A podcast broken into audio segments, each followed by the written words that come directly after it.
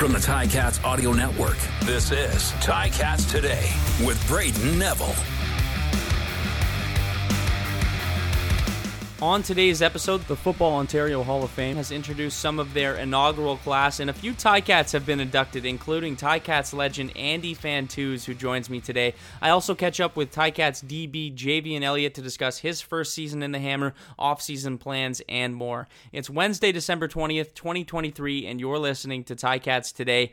It's one of the best times of the year. We are now only five days away from Christmas. Hope everyone's getting that last-minute Christmas shopping going, getting ready for another festive holiday season. A little weird, no snow in Hamilton. It's been feeling more like fall than late December, but I'm okay with it. I don't mind staying away from the snow a little bit longer. Today, the Football Ontario Hall of Fame has announced their inaugural class, and some Ticats getting some recognition. Former Ticats QB Bernie Custis will be a member of the class. He made history on August 29th, 1951, way back in the day when he became the first black quarterback to start a game in the CFL, and he did it as a member of the Ticats.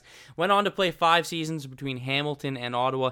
Following his football career, he became a teacher, a principal, and also a coach at Sheridan College and McMaster University. During his time at McMaster, he was named the OUA Coach of the Year in 1982 and 1984, and was also named the CIAU Coach of the Year in 1982. He was inducted into the Canadian Football Hall of Fame in 1998, and to this day, the school next to Tim Hortons Field is named after him in his honor. He unfortunately passed away in 2017 at the age of 88, a guy who really made a huge impact on the league and really really broke barriers in the CFL. The other Ticat, Andy Fantuz, who was inducted, we all know what this guy was able to do an absolute dominant career in the CFL and at the U Sports level. His list of accomplishments speak for themselves 2010, most outstanding Canadian, five Grey Cup appearances, including 2007 when he won and was named the game's most outstanding Canadian, and he did that again in 2014. He was named the game's most outstanding Canadian of that Grey Cup. A Hec Crighton winner in the CIS, and the list of achievements goes on on and on. And joining me now to discuss being inducted as a member of the inaugural Football Ontario Hall of Fame is Andy Fantuz. Andy, congrats on being inducted into this inaugural class.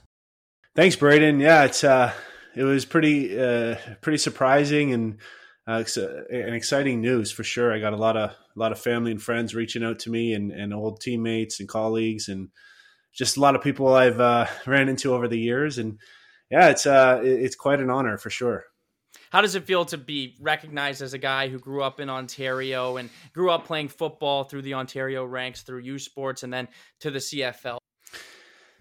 Yeah, it, it, honestly it means a lot. I grew up in in Chatham, a, a, pretty small town, and not not necessarily known for their football. I didn't didn't start playing until uh, high school, but uh, you know I got some great coaching all through through high school, and then I went and played in the Essex Ravens, and then I went on to um, Western University. So really all my upbringing was in Ontario, and, and I got to play all across uh, Ontario, uh, especially in the what was called the OVFL back then, um, and and then in college. So um, it, it, really means a lot because I, you know, I feel like I know a lot of these stadiums across the uh, province very well over the years, and uh, and then especially um, you know when when I get to be a be in the CFL and play in in Hamilton or Toronto uh, it, it's always special when I'm playing in, in Ontario.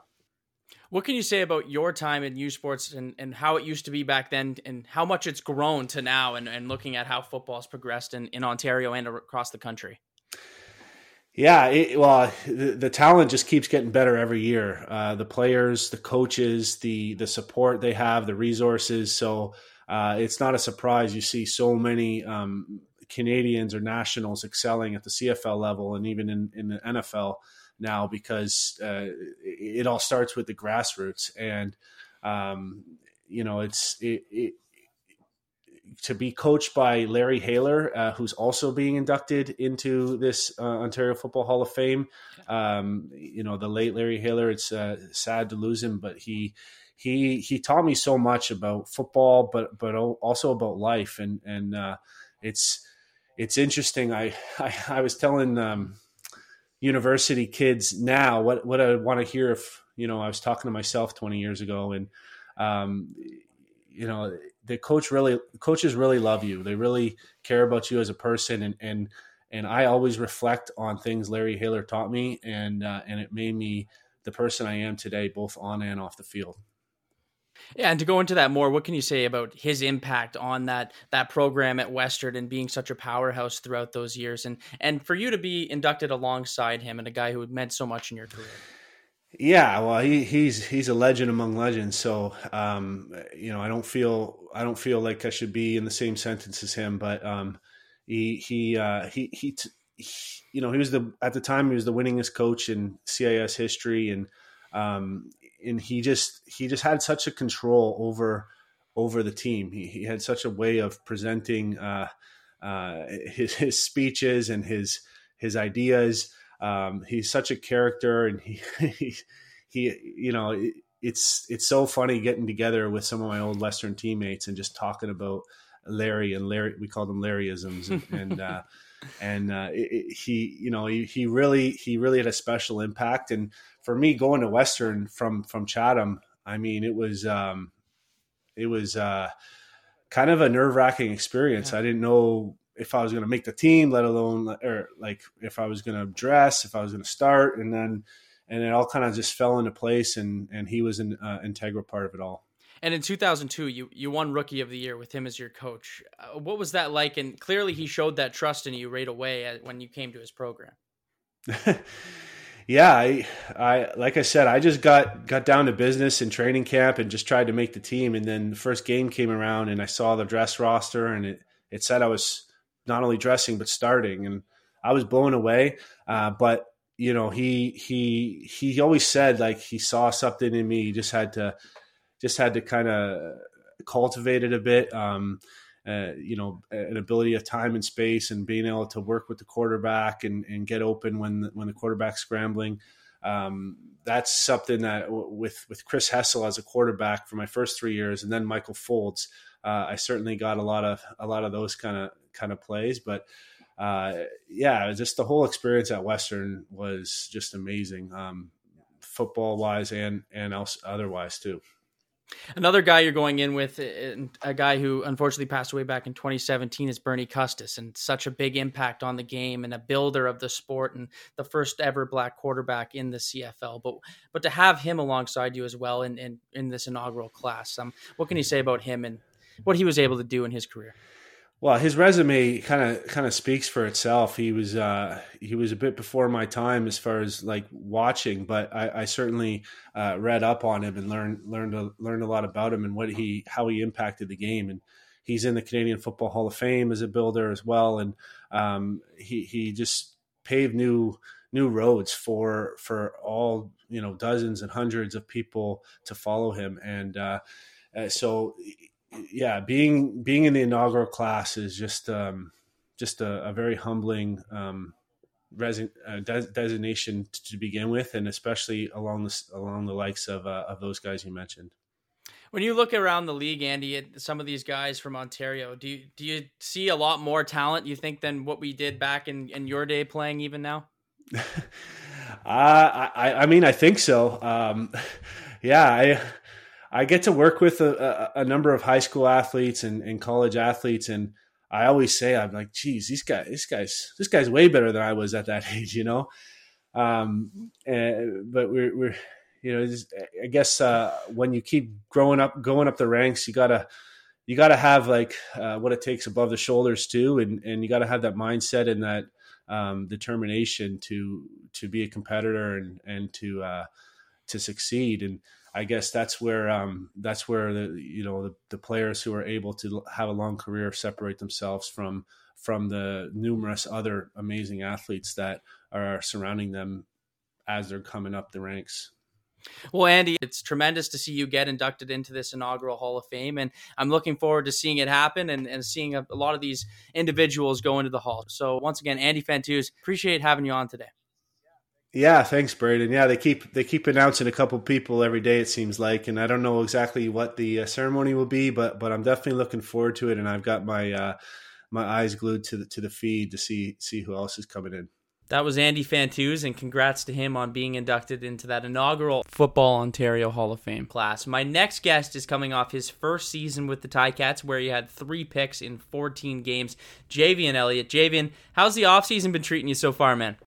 It's been going great, man. Down here in Florida, enjoying life, man. Enjoying enjoying the family, and just you know, getting back right, you know, getting in the groove of things.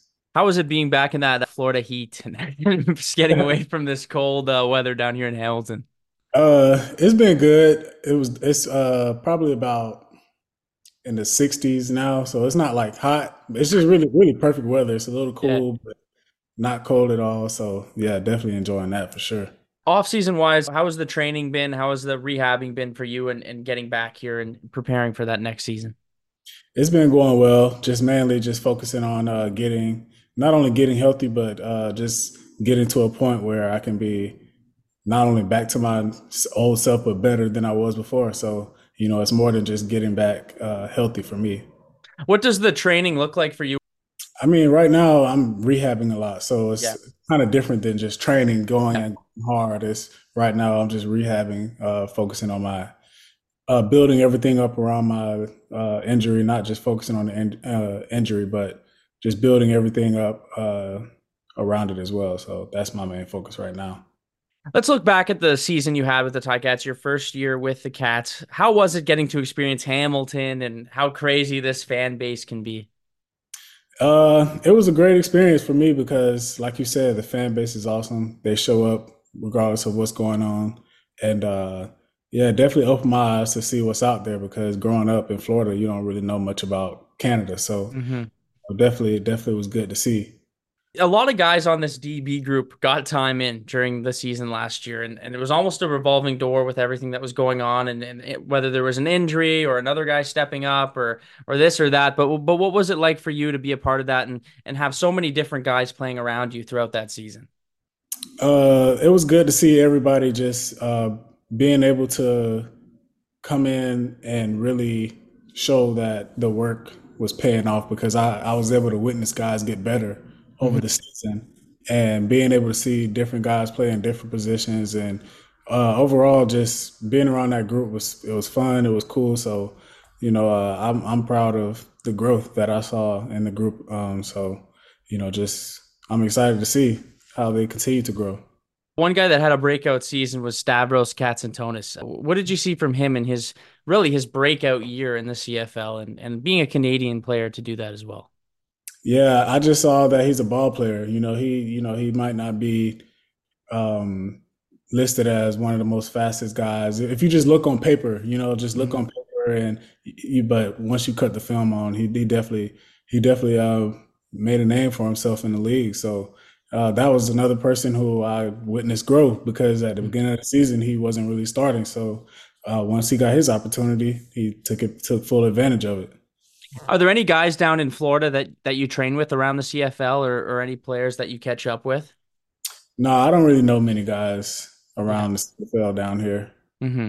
I, I, guess Florida. I mean, it's not really a place you see a ton of CFL guys come from, uh, although it is probably one of the places that I, I would like to be most. I think in the off season, so I'd say you're lucky in that sense. One thing I have to ask you about that's totally off topic here is FSU getting mm-hmm. snubbed from the from the from the national championship. What do you think about that? I, I saw your reaction on Instagram, being an ex FSU player.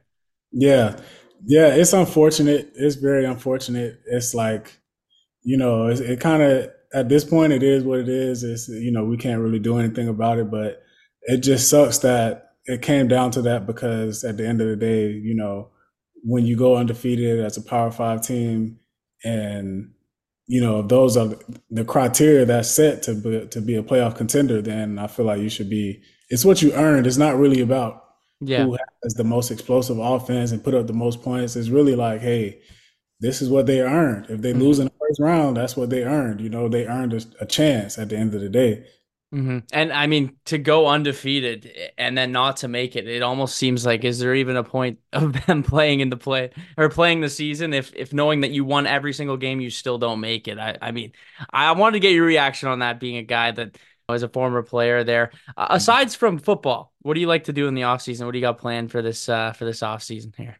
I really plan on building up uh, an audience and building a community for underdog athletes, whether. Mm-hmm uh, whether they're walk-ons, whether they're guys who are overlooked or undervalued, and not really, uh, not really knowing that it's possible for them to go to play football in college or go to the NFL or get a chance to come to the CFL, you know, I just want to shine light on that because I myself was an underdog and I was a walk on and I had to uh, earn literally everything that I got and nothing was handed to me. So I really want to focus on uplifting and motivating the younger athletes to let them know that, hey, it's possible to do whatever it is that you want to do, even if it's outside of football. And I really just want to build build that up. You know, uh, that's mm-hmm. something that I like to do, whether you know through content, you know, Instagram, TikTok, YouTube. Has content creation always been something that you've been doing? It's it's not so much of me having a passion for content creating. It's really me having a passion to encourage others. And yeah. I just use content creation as a platform to do that. Um, you know, with me, uh, I plan on publishing a book. I have a manuscript right now. I'm just in the process of, you know, going down that home stretch of getting everything taken care of. So, you know, that's just another form of content right there. Uh, it's just getting that message out to really, you know, just mm-hmm. like I said, encourage encourage other people. Holiday yeah. season coming up big time here for everyone around holidays, Christmas, whatever holiday it is you're celebrating. But but what do you have planned for the holidays? What's some traditions here for Javien Elliott during the season? No, no traditions, man. We just we're just gonna I'm just gonna go see my family, hang out. I love spending quality time with my family. That's really the main thing. Being away for six months in Canada, haven't didn't really get to spend time with family or at all, honestly, because I mm-hmm. stayed up there the whole time and um, just being able to see my family, man, just being able to kick it with them and enjoy our time together. And that's the main thing. Does Christmas feel a little weird being under palm trees and in 60, 70 degree weather, or is, is that something you're just accustomed to? It, it's uh, it's definitely something. It's definitely weird because you don't get the Christmas feeling like yeah. you would somewhere where it's snowing and got all the aesthetics and the decorations. But uh, yeah, it is kind of weird, but I mean, we get Christmas lights. I guess that yeah. something that, you know people look forward to seeing, or if that's something that you're into, though. So, yeah. what's your favorite Christmas dish? What's the what's the go to at Christmas dinner?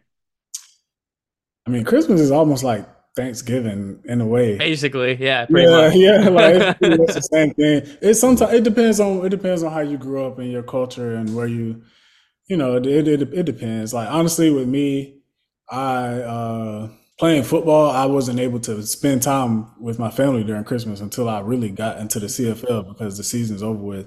Yeah. But playing in college and playing in the NFL, like I I wasn't able to spend Thanksgiving and Christmas with my family for about eight years, you know. So yeah, this is new to me. So I don't really have like I like I said, that's why family just spending time with them is really my favorite thing about it almost getting those years back where you were you, you know missing yeah. out with uh, the NFL and with NCAA. Javien, before we go, what, what are some goals for next year? What are you looking ahead to for 2024?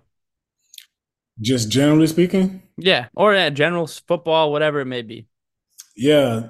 Well, yeah, generally speaking, like I said, I definitely want to I definitely want to get that book out and definitely want to uh just get that move going and then just football speaking, you know, I just want to come in and just have a better season than last year for yeah. me. Really, uh, you know, just go out there, ball out, be be a better person uh, on the team. Not that I was a bad person, but I want to be able to help. Yeah, I just want to be. I just want to have a bigger role on the team. Last year was my first year, so I want to be able to have a better presence uh, um, in that in that aspect.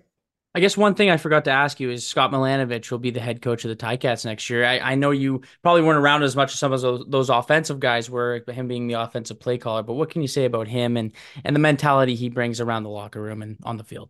Mm-hmm. Yeah, I, I actually I don't really know much of.